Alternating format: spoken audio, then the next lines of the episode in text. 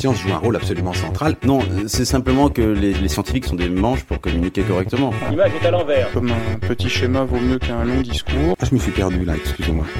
Retournement de l'image. Si nous sommes des scientifiques et nous avons nos outils. Lorsqu'on n'est pas scientifique, la vérité, on s'en fout. La science, c'est pas de pur savoir qui se promène dans les airs, c'est toujours dans des individus que ça se porte.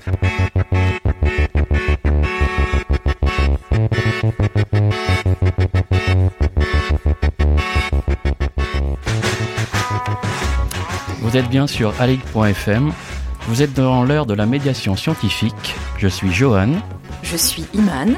Nous sommes les voix qui vont vous accompagner pendant une heure, riche de sciences, de découvertes, d'infos insolites, dans la joie et la bonne humeur, avec nos chroniqueurs. Mais Imane, qui sommes-nous ? Eh bien, nous sommes les étudiants du DU de médiation scientifique innovante de l'université Paris-Cité, et c'est notre première émission de radio.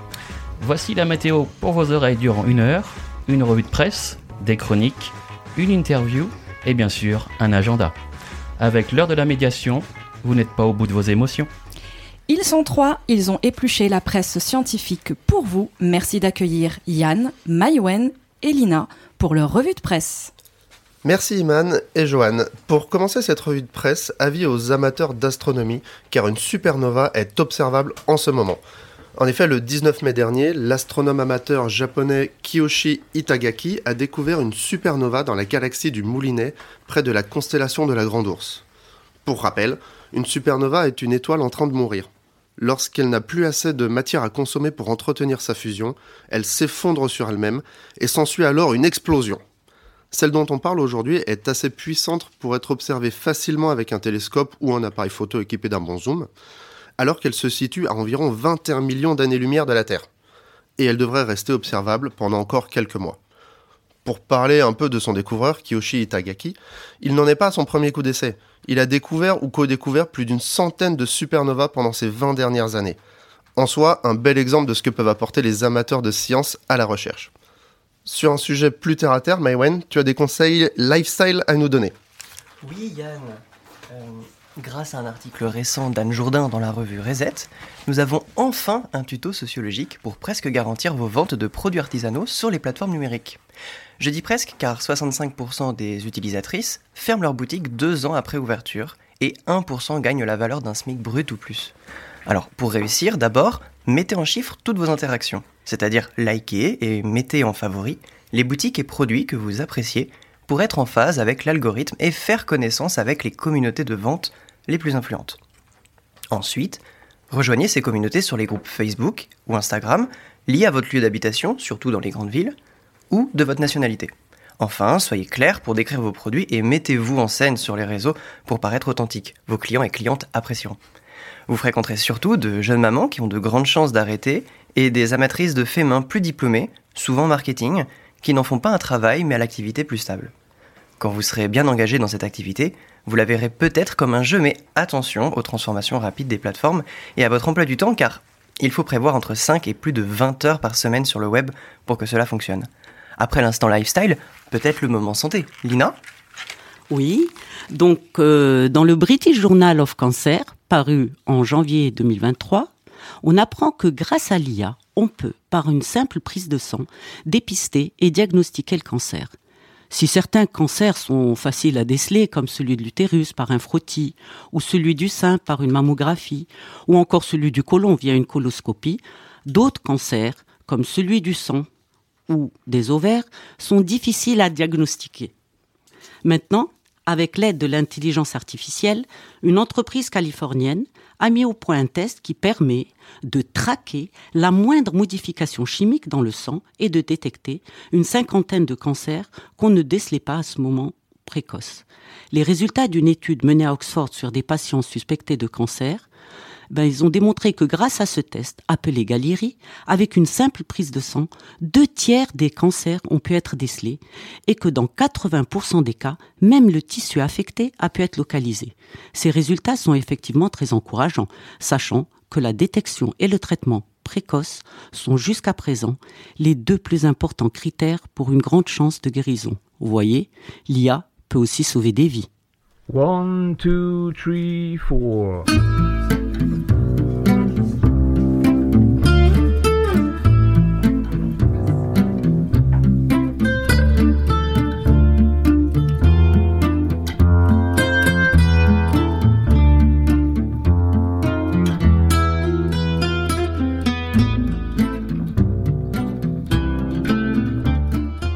dans l'heure de la médiation, on continue sur le thème de l'IA, intelligence artificielle, avec la chronique de Jo.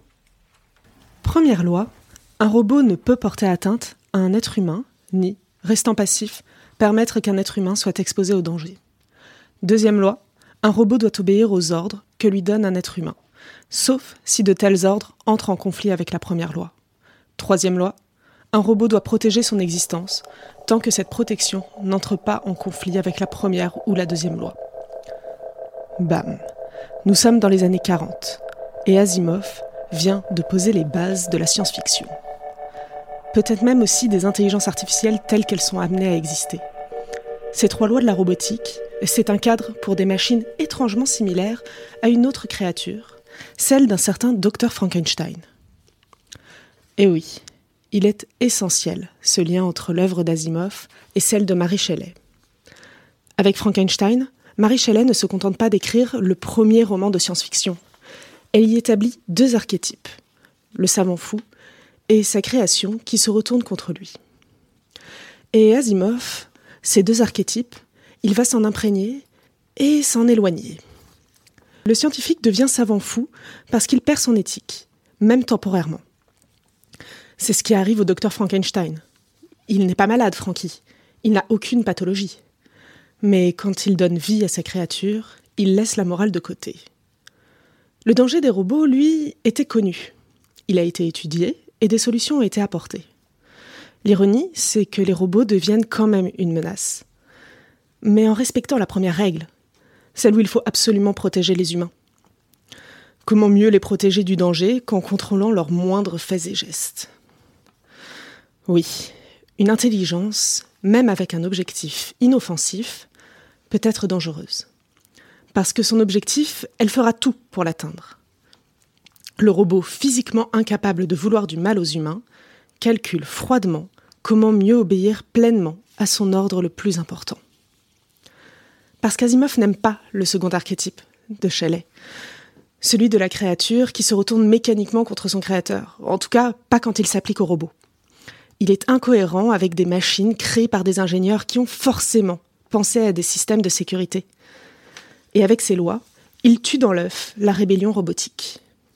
Mais du coup, Joe, si les robots s'éloignent autant de la créature de Frankenstein, en quoi sont-ils liés à elle ? Ces trois lois, justement. Quand Asimov écrit les robots, la notion de programmation est très abstraite. Ce qu'il imagine, c'est un peu plus que des 1 et des 0. Ce sont des êtres sensibles. Tout comme la créature de Frankenstein. Des êtres dont l'éthique refuse la création, dont l'existence elle-même se trouve en pleine vallée dérangeante. Trop proche de l'humain sans en être. Et à partir du moment où on considère ces robots comme des êtres sensibles, ces trois lois deviennent monstrueuses. Les robots sont des travailleurs asservis. Et même la mort n'est pas une échappatoire.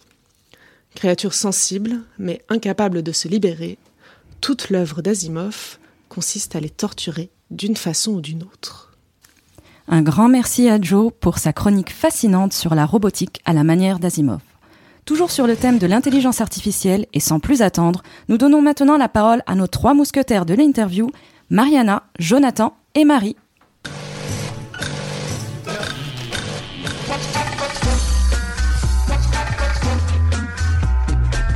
Intelligence artificielle, donc en quelque sorte déléguée aux machines, ou que les machines acquerraient, est une chose frappante, intrigante. Bonjour à tous, nous recevons aujourd'hui Perrine Cribier-Delande. Bonjour. Et Vincent Mallet. Bonjour. Voilà, donc vous êtes tous deux jeunes docteurs en intelligence artificielle. Alors, pour commencer un petit peu cette question, justement, cette interview, est-ce que vous pouvez me dire, pour vous, ce que c'est que l'intelligence artificielle ? Alors, c'est assez large comme domaine, mais on dit que c'est quand une machine commence à faire des actions qui sont normalement, qui nécessitent un minimum de raisonnement pour un humain. Nous deux, on est spécialistes dans un sous-domaine de l'intelligence artificielle qui s'appelle le machine learning. En français, ça donne apprentissage automatique. Et c'est quand l'intelligence artificielle est entraînée à partir d'une grande quantité de données pour apprendre à effectuer une tâche particulière. Ouais, bah, du coup, je suis Perrine. Moi, je fais vraiment du machine learning, c'est pour automatiser vraiment une tâche précise qu'on enseigne à la machine de remplacer un humain. Et après, l'IA, ce serait d'interfacer beaucoup de ces tâches-là et d'avoir une sorte de raisonnement un peu moral. Et ça, je pense que c'est beaucoup plus long terme que ce qu'on est capable de faire aujourd'hui. Vous parlez tous les deux de tâches. Et quelle était votre tâche pendant votre thèse ? Quel était votre domaine d'application, donc ? Alors moi j'étais en CIFRE, donc en partenariat public-privé avec Renault, donc j'ai le constructeur automobile. Donc j'ai travaillé sur le style de conduite pour être à terme adapté à la voiture autonome, même si c'est pas pour tout de suite. Et moi du coup je travaille en bioinformatique, et donc le but c'est de trouver des nouveaux médicaments, et pour ce faire on veut analyser des données biologiques qui permettent de mieux comprendre les maladies et comment les traiter. Et voilà, il y a beaucoup de données qui sont produites par exemple par des gros microscopes et qu'on ne sait pas vraiment analyser à la main, mais on peut essayer de automatiquement trouver ce qu'elles ont à nous dire par machine learning. Et en fait, comment vous choisissez ces thèmes en collaboration avec quelqu'un, ou c'est en fonction de ce qui est vraiment dernièrement fait en recherche ? Allez, bah, je commence. En fait, moi, j'ai un peu suivi toute ma carrière là-dedans. Donc, ça fait longtemps que je fais de la bioinformatique. Et donc, en fait, c'est un peu d'expérience en expérience, de proche en proche. En rencontrant des sujets, je m'intéresse à des choses que je rencontre. Donc, c'est toujours ça. C'est intéressant, je pense, de manière générale, en recherche. Je pense qu'on est toujours à la fois un peu guidé par des envies et par juste le hasard des choses qui fait qu'on rencontre des gens inspirants, intéressants, qui nous posent des questions, qui nous font nous poser à notre tour des questions. Moi, c'est comme ça que j'ai choisi, c'est vraiment... Et après, je pense qu'il y a quand même aussi un truc un peu profond de dire, je veux faire quelque chose un peu de moral, d'utile et de fascinant. Voilà, faut que ça colle quand même un peu avec une sorte de personnalité. Dans l'ensemble, je suis d'accord avec Vincent. Moi, j'avais la contrainte en plus qu'ayant quelqu'un qui me payait, qui était un industriel, il fallait qu'il y ait une application directe dans leur domaine. Donc c'est un peu pareil, j'avais envie de faire des choses qui ne seraient pas utiles qu'à Renault, donc ça a mis d'autres contraintes. Et donc c'est pareil, j'ai rencontré des gens intéressants, j'ai lu des papiers qui m'intéressaient et je me suis dirigée vers un domaine qui m'intéressait. Alors justement, vous avez parlé comme quoi vous êtes avec un industriel. Est-ce qu'il y a vraiment une différence entre la recherche liée avec un industriel ou de la recherche juste publique, pardon ? Il y a un continuum entre les deux, mais c'est vrai que la recherche industrielle, aujourd'hui en particulier en apprentissage automatique, il y a beaucoup d'argent qui est brassé, en particulier par les GAFAM. Et donc il y a un continuum, c'est-à-dire que la plupart des GAFAM publient quasiment tout ce qu'ils font dans des revues scientifiques peer review, donc accessibles par tout le monde. Mais c'est vrai que pour moi, la recherche publique a plus de liberté, il n'y a pas de demande d'application et la recherche fondamentale, ça reste hyper important. Vincent, des avis sur ça, peut-être ? Je pense que, en tout cas pour nous, chercheurs, je pense qu'on est dans un domaine où il y a suffisamment de compétition pour que, en gros, les entreprises soient un peu obligées de publier leurs résultats pour attirer des chercheurs, on va dire, brillants, etc., et avoir de l'attractivité. Et du coup, c'est quand même dans un domaine où, je pense, le lien, enfin, la ressemblance entre la recherche publique et privée est forte. Moi, je le vois aussi parce que, du coup, je travaille aussi un peu avec... en collaboration avec des équipes à Sanofi, et je pense qu'eux, ils publient beaucoup moins leurs résultats, par exemple, que les GAFAM, typiquement. Après, je pense que la grosse différence qui reste, c'est que moi, quelque chose que j'adore dans la recherche, c'est que c'est quelque chose de complètement international. Voilà, il y a un petit côté, on a, je sais pas, un peu l'impression de travailler pour le savoir humain, l'humanité, quelque chose de super universel. Et c'est vrai que dans les entreprises, c'est beaucoup plus compliqué de monter des collaborations. Donc déjà, des collaborations entre public et privé, ça c'est possible. Et entre deux entreprises privées, c'est presque impossible. Donc c'est quand même une vraie limitation, je pense. Voilà, si jamais demain je vais bosser chez Google et qu'ensuite je tombe sur un gars qui fait de la recherche dans un labo en Chine, et je pourrais pas facilement lui envoyer un message. Est-ce que tu veux qu'on bosse ensemble ? J'ai trouvé ton travail intéressant. Ça, je pense que c'est une grosse limitation du privé. Très intéressant. Juste une petite clarification pour notre public. Pouvez-vous nous dire qu'est-ce que c'est GAFAM ? Juste pour rappel. Ah, je ne sais même pas te dire. C'est les géants Facebook. De l'informatique américains. Donc c'est Google, Apple, Facebook, Amazon et Microsoft. C'est ça. D'accord, super, merci. Et c'est intéressant le lien que vous faites entre public et privé. Et donc vous parlez un peu de liberté. Et je me pose la question des financements parce que... En apprentissage automatique, on a quand même besoin de financement pour entraîner nos modèles, vous en parliez. Et le financement dans l'académique. Enfin, est-ce qu'il y a une limitation où c'est aussi simple dans le privé que dans le public, cette histoire de financement?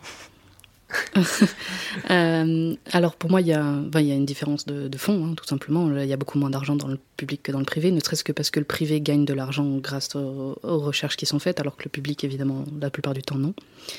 Il y a un problème qui est français, qui est pour moi le CIR, donc le crédit impôt recherche. C'est un impôt c'est un crédit d'impôt qui est donné aux entreprises qui leur permet de, par exemple, de récupérer en crédit d'impôt le salaire des gens qui font de la recherche. Et à côté de ça, donc ça c'est de l'argent qui sera pas récolté par les impôts. Et à côté de ça, après, ils peuvent malgré tout privatiser, donc breveter ce qu'ils ont recherché. Alors il y en a moins, comme on le disait, vu que tout est publié dans le machine learning, mais ça reste pour moi un problème de financement, enfin d'égalité de financement de la recherche, que ce soit dans le public ou le privé. Je ne sais pas si Vincent a un autre avis sur la question. Ouais, je crois que c'est un truc... là, on s'éloigne un peu de l'IA, mais c'est un truc systémique où je crois qu'en France, il y a un truc genre 2% du PIB qui est alloué à la recherche, ce qui est comparable aux autres pays. Mais en fait, la moitié de ça, c'est des crédits impôts recherche, ce qui veut dire qu'en fait, la recherche académique a la moitié du budget qu'auraient, par exemple, les États-Unis. Donc c'est clairement, je pense, une espèce de... Ils jouent un peu sur l'ambiguïté de ce chiffre pour un peu cacher le fait qu'aussi en académique France, en France, il n'y a pas tant de sous que ça. Après, sur ta question de base qui était un peu comment on fait de la recherche, comment l'argent impacte la recherche en IA, et je pense qu'en plus c'est une recherche qui est un peu chaude, donc il y a beaucoup d'enjeux financiers à la clé, ce qui est peut-être plus vrai que dans d'autres domaines. Je pense que pour nous, chercheurs, ça veut dire qu'on a quand même aussi moins à se plaindre que dans d'autres disciplines, donc moi je le vois plutôt comme une chance, parce que tout ce qui va être trouver un poste ou même trouver des financements pour une thèse, pour un postdoc, c'est plus facile que dans d'autres domaines, c'est sûr.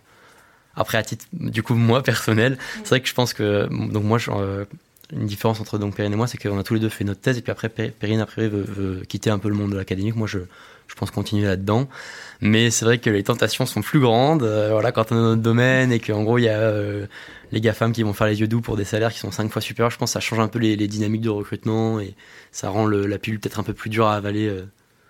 pour rester dans l'académique. Voilà. Au-delà du salaire, moi je trouve qu'il y avait une inégalité de matériel, mais aussi la quantité d'ingénieurs et de gens qui peuvent aider les chercheurs. À Facebook, je pense en particulier, les conditions de travail sont quand même vraiment meilleures, au-delà du fait qu'il y a plus d'argent, quoi.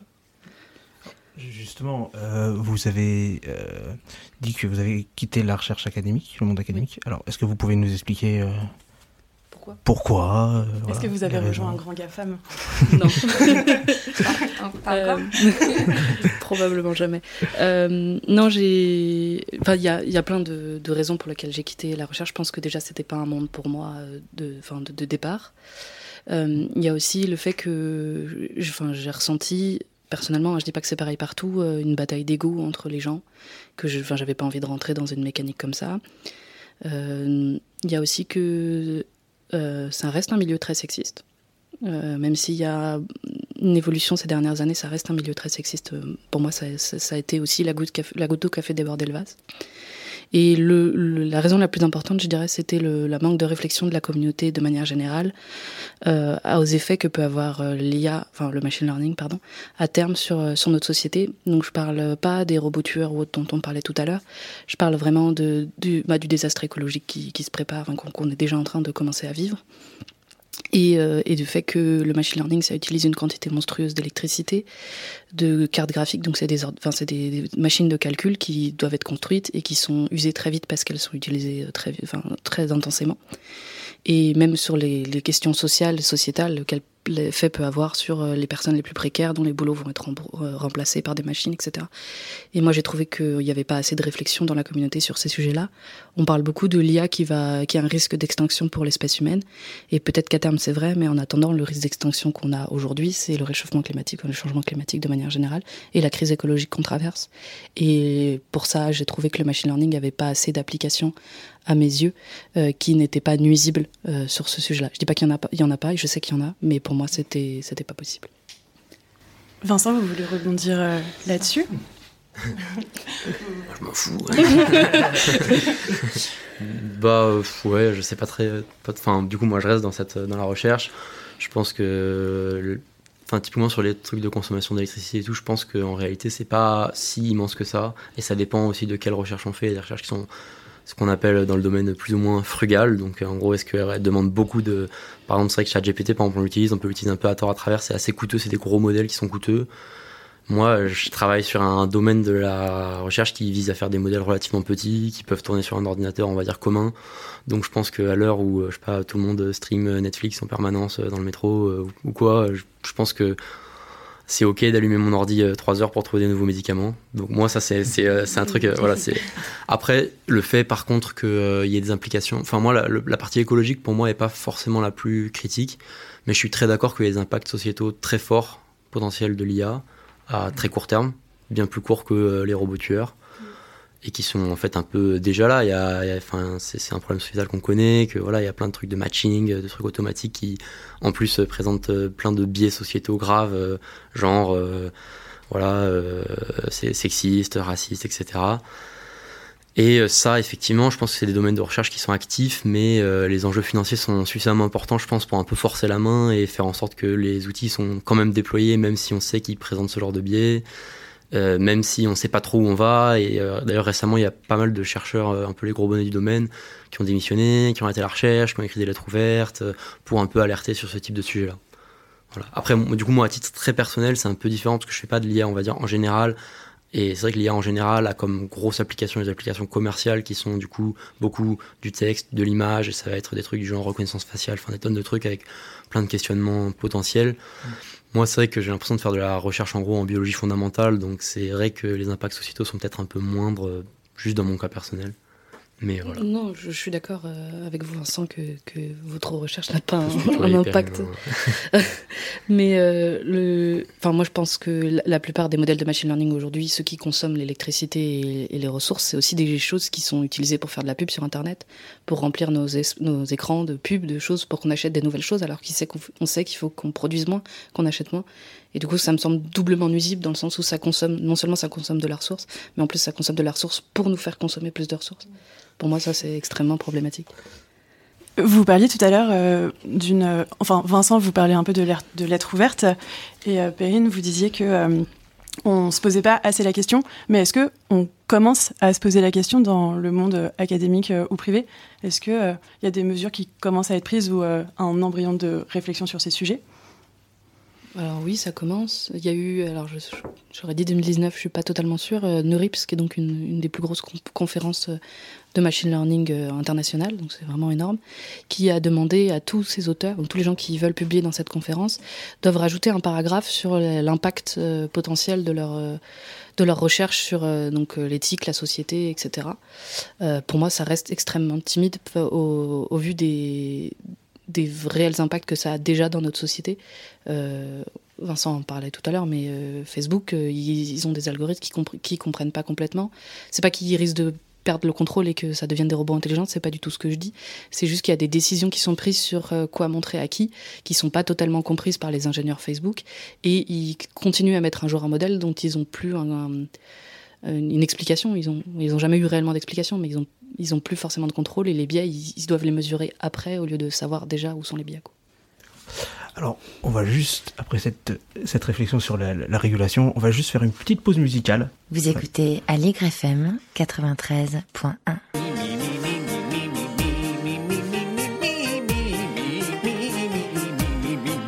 It's not about you,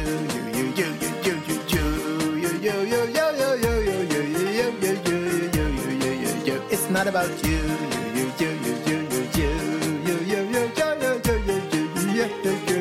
It's not about you.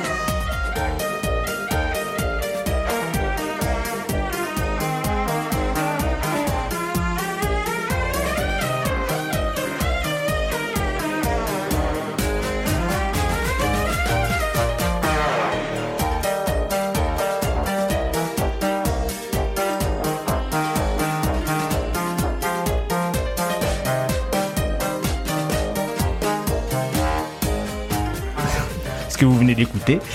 C'était une chanson composée par une intelligence artificielle, justement, on reste dans le thème, lors de l'AI Sound Contest. C'était un des finalistes, d'ailleurs. Est-ce que vous pouvez... Un commentaire, ou pas? C'est navrant. Ouais, c'était vraiment désagréable. On n'y est pas, hein. C'est intéressant, vous mentionnez Mozart, et je sais que l'intelligence artificielle a été utilisée pour compléter des œuvres non finies de compositeurs morts. Souvent, c'est des compositeurs qui sont morts avant d'avoir pu la finir. Et ça a donné des résultats qui, d'après les experts, sont pas si mauvais. Ça, c'est pas des chefs-d'œuvre, mais ça reste, et ça a trompé certains experts sur le fait que, effectivement, Mozart avait effectivement écrit cette œuvre-là. Est-ce qu'on peut le dire ? Ouais. Mais c'est pas ce qu'on les entend. Parce que, est-ce que cet exemple, voilà, qui nous dit peut-être que l'IA aujourd'hui, c'est pas tout à fait prêt d'être complètement indépendant et que ça sera peut-être plutôt l'aide aux humains que de le remplacer complètement, soit dans le domaine de l'art ou dans tous les autres domaines. Aussi pour le fameux ChatGPT, enfin pour l'instant il semble être plutôt un petit jouet pour vraiment faire vendre les produits aux entreprises. Ils ont du mal de si j'ai bien compris, développer quelque chose qui est bien carré. Donc voilà. Ouais, c'est intéressant. Avis, moi ça me fait penser à deux choses que tu me racontes. La première, c'est le côté outil. C'est vrai que je pense c'est vachement intéressant de concevoir plus l'IA comme un outil qui va d'assistance pour faire plein de choses. Que quelque chose qui va nous remplacer. En tout cas, je pense qu'on est loin du compte. Mais par exemple, sur la génération de musique ou quoi, je pense que c'est très dur de faire de la musique vraiment à partir de rien, de dire l'IA génère voilà, une onde musicale qu'on entend. Par contre, je sais qu'il y a des nouvelles plateformes de création en fait, où, enfin, je sais pas si vous avez déjà pas entendu parler de Ableton, ce genre de truc, ou par exemple, où des producteurs de musique électro, quand ils vont faire des sons ou quoi, ils utilisent des plateformes. Et je sais que, par exemple, il y a des outils d'IA qui vont, en fait, un peu, proposer des samples, proposer des lignes, proposer des types de sons qui vont bien aller avec le reste, par exemple. Ça, je trouve, ça peut être des choses super intéressantes sur la création musicale qui sont pas, voilà, ça reste l'humain qui est aux commandes. Mais, en gros, par exemple, sur Ableton, t'as des milliers et des milliers de lignes de synthé, de lignes de drum ou quoi. Qui sont disponibles, c'est pas forcément facile de savoir finalement lesquelles peuvent être intéressantes, et avoir un outil qui fait de la recommandation, je pense que ça peut être quelque chose d'intéressant. Donc ça, c'était voilà. Et complètement rien à voir, mais par ailleurs sur le côté les choses sont pas au point, etc. Quand tu mentionnes ChatGPT, par exemple, c'est assez marrant de savoir que derrière, il y a évidemment donc un modèle d'apprentissage qui est entraîné juste sur des données textes, etc. Mais ils ont utilisé une technique qui s'appelle Human in the Loop Reinforcement Learning, où en gros l'idée c'est qu'ils partent du modèle, mais en fait après ce modèle il est pas capable de faire la partie on va dire conversationnelle de l'IA, et du coup là pour en gros apprendre et améliorer leur modèle, ce qu'ils ont fait concrètement c'est qu'ils ont payé des Kenyans pour répondre à des questions à ChatGPT et parler à ChatGPT pendant des heures et des heures pour en fait entraîner leur modèle, ce qui montre quand même qu'on est en fait assez loin, je trouve, du compte d'avoir une IA qui apprend automatiquement, etc. Il y a quand même encore beaucoup de travail manuel finalement de l'outil. Voilà. Ah, merci. Mais est-ce que ce dont vous parlez, là, ces Kenyans payés pour discuter avec l'IA et entraîner donc l'IA, ça me fait penser à un sujet qu'on avait abordé, c'est le Amazon Mechanical Turk. Vous pouvez peut-être nous dire deux mots sur cet outil, Perrine, par exemple. À l'origine, donc c'était le Mechanical Turk, c'est genre, il me semble que c'était au 19e, c'était un robot qui jouait aux échecs et qui a battu plein de grands joueurs, et donc c'était très impressionnant. Et puis en fait, il s'est avéré que en fait dans le robot il y avait une intelligence humaine qui jouait aux échecs à sa place, donc ça s'est retombé un petit mec qui était en tailleur en dessous de et qui jouait aux échecs à la place du robot. Et donc Amazon a lancé une plateforme donc en référence à ce premier hoax, je sais pas comment on peut appeler ça, qui permet un peu comme un Uber de faire faire à des gens qui sont via internet, qui sont n'importe où dans le monde théoriquement, des tâches qui sont relativement faciles à faire pour un humain et qu'on essaye d'automatiser. Ça peut être par exemple encadrer des photos encadrer des voitures sur des photos pour avoir après une base de données de photos avec des voitures qui sont correctement encadrées et qui vont permettre du coup d'entraîner un modèle qui lui donc après va apprendre à reconnaître des voitures dans des photos qu'il n'aura jamais vues. Donc ça, c'est Amazon Mechanical Turk, c'est une plateforme d'Amazon et qui permet d'externaliser ces travaux donc dans des pays du tiers-monde, mais pas seulement, parce que on a besoin de parler anglais. Je sais qu'il y a beaucoup de gens aux États-Unis, mais donc ça permet de sous-payer des gens pour faire des tâches qu'on ne voudrait pas que nos ingénieurs fassent. Et le lien avec l'IA, c'est qu'en gros, c'est un peu couvert comme une sorte d'IA. Genre, typiquement, tu vas avoir un chatbot, donc tu penses que c'est un truc automatique, mais non, en fait, ça, c'est une sorte de call center où il y a quelqu'un qui répond à tes messages. Voilà, sans forcément que tu aies l'impression en fait, de t'adresser à un humain, tu peux dire c'est un outil automatique, mais en réalité, derrière, il y a un humain. Donc. C'est une... Mais du coup, là, on touche le point un peu des données, puisqu'en fait, ce dont vous parlez, là, encadrer des voitures sur des images, en fait, ça relève de la collecte de données, qui est quand même un enjeu assez crucial en IA. Sur les données, j'imagine qu'on peut enchaîner un peu sur une question à la fois de la collecte et de l'utilisation des données, et revenir finalement au sujet qu'on a abordé en début d'émission, le couplage privé-public, parce qu'il y a un enjeu différent sur l'utilisation et la collecte de données entre le privé et le public, j'imagine. Vincent, vous avez...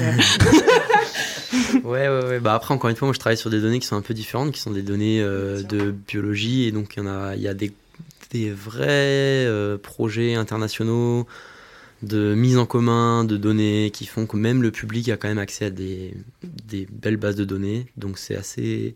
Enfin, en fait, il y a des efforts vraiment assez intéressants de la communauté scientifique qui a dépensé des millions et des millions pour avoir, par exemple, des structures de protéines.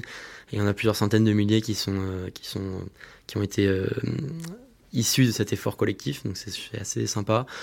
Et j'aurais du mal à chiffrer précisément...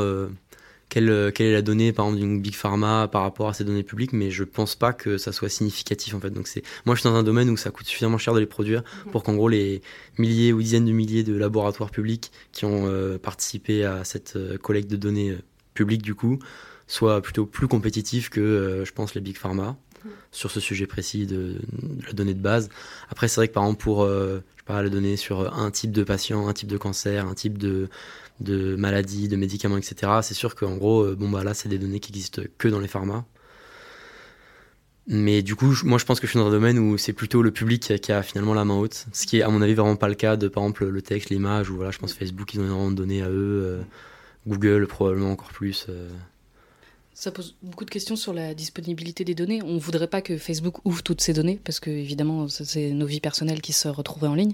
Mais ça pose un problème de compétitivité pour le public, de faire des modèles qui puissent être en compétition avec ceux de Facebook, ce qui est évidemment impossible.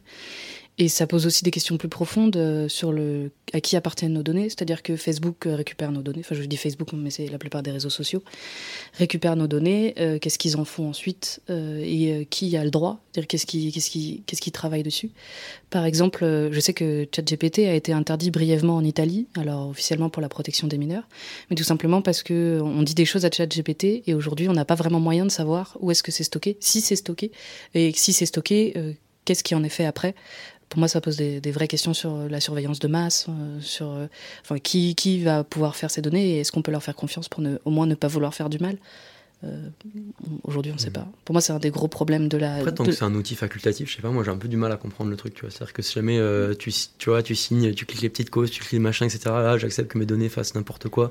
Après, tu parles à ChatGPT et tu dis des trucs que tu n'as pas envie de répéter, Mais à quel point les gens sont conscients que c'est ce qu'ils sont en train de faire. Ouais, parce qu'ils peuvent penser qu'ils parlent à un robot et que ça sera facile d'effacer leurs données. Alors qu'en fait, si c'est intégré au modèle, même s'ils demandent l'effacement des données à OpenAI, il peut y avoir des fuites. D'ailleurs, il y a plein d'endroits, dont le ministère de la Justice, en France, où on n'a pas le droit d'utiliser ChatGPT, parce qu'au-delà des données qui seraient stockées, il peut y avoir, puisque le modèle apprend en fonction de ce qu'on lui dit, il peut y avoir des fuites potentiellement de données sensibles. Alors justement, est-ce que ça nécessiterait peut-être pas une régulation ou des systèmes de régulation sur ces données et... Si, c'est une vaste question. C'est en cours. Puis ça dépasse vachement l'IA aussi. C'est juste le monde du numérique. Ça dépasse l'IA, mais en ce moment, on en entend beaucoup parler depuis ChatGPT. Et donc hier, il y a une rencontre entre Joe Biden et le Premier ministre du Royaume-Uni, qui veulent réglementer l'IA. Mais ça pose plein de questions parce que si l'IA est trop réglementée à un endroit, est-ce que ça veut dire que dans un autre endroit, alors je parle de la Chine là, mais pas nécessairement à terme la Chine, va prendre plusieurs longueurs d'avance sur des IA qui sont potentiellement dangereuses et qui les empêcheront pas de les développer en Chine, puis après de les déployer dans d'autres pays. Je parle de la Chine, mais ça pourrait honnêtement être beaucoup de pays différents qui ne réglementeraient pas suffisamment l'IA et qui du coup obligeraient l'Union européenne à se caler sur autre chose. Avant de clôturer cette interview, est-ce que vous avez un point que vous voudriez rajouter ? Chose qu'on n'a pas demandé et vous aviez envie de dire ça au c'est pas obligé, c'est une question. C'est pas obligé. Là, comme ça, il n'y a rien qui vient. Ouais. Dans ce cas-là, encore merci pour votre présence ce matin sur Aligre FM.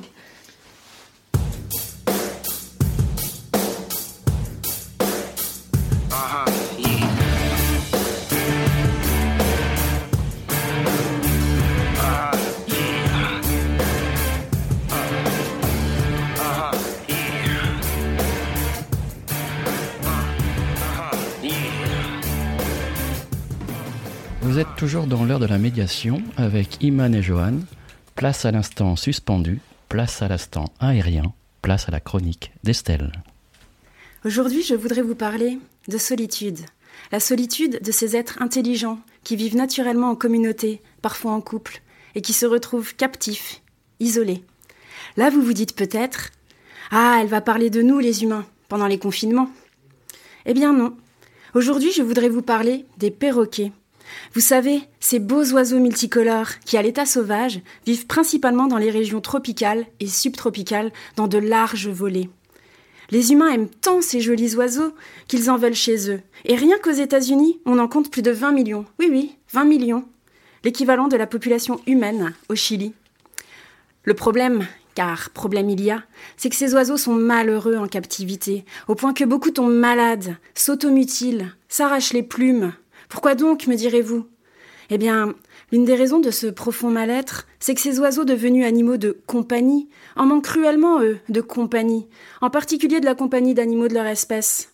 Une équipe américaine et écossaise de 4 chercheuses, en pensant au confinement, s'est demandé si, comme les appels vidéo l'avaient fait pour la plupart d'entre nous, elles se sont demandé si les appels vidéo pourraient apporter une réponse à la solitude des perroquets. Alors elles ont sélectionné 18 perroquets pour faire une expérience. 15 ont été réceptifs. Ces 15 perroquets ont alors été répartis en 6 groupes et on leur a appris à passer des appels. Alors là, vous vous dites que, comment ça, passer des appels ? Eh bien, on a installé une petite cloche dans leur lieu de captivité, dans leur lieu de vie. Et dès qu'un oiseau activait la clochette, son propriétaire, je ne sais pas comment l'appeler autrement, lui présentait une tablette avec les photos des autres perroquets de son groupe. Il suffisait au perroquet d'indiquer à quel oiseau il voulait passer un petit coup de fil et hop, l'appel était lancé. Après une phase de formation de 2 semaines, il y a eu la phase des appels libres. Elle a duré 2 mois et demi, et pendant cette seconde phase, sur un créneau de 3 heures chaque jour, les perroquets pouvaient passer jusqu'à 2 appels de 5 minutes maximum à d'autres perroquets de leur groupe. 147 appels ont été passés pendant l'expérience, puis analysés. Les résultats semblent, dit la publication scientifique, positifs. Il semblerait en effet que ces appels aient fait du bien aux oiseaux. Certains ont dansé, chanté ensemble, l'un d'eux aurait même appris à voler. On pourrait tenter de sourire à cette nouvelle, et pourtant. Pourtant, je me demande, oui, les perroquets ont semblé aller mieux, mais que se passe-t-il depuis l'arrêt de l'expérience ? Continuent-ils à s'appeler ? Et même s'ils s'appellent, ils ont des besoins sociaux et émotionnels complexes. Sont-ils comblés ? Et même s'ils l'étaient, là on parle de quoi ? De moins de 20 perroquets ? Qu'en est-il des 20 millions d'autres ? Alors oui, je me demande. Je pense à la solitude de ces oiseaux et je me demande, à défaut de vivre sous le ciel, ces oiseaux frôleront-ils un jour une autre aile ?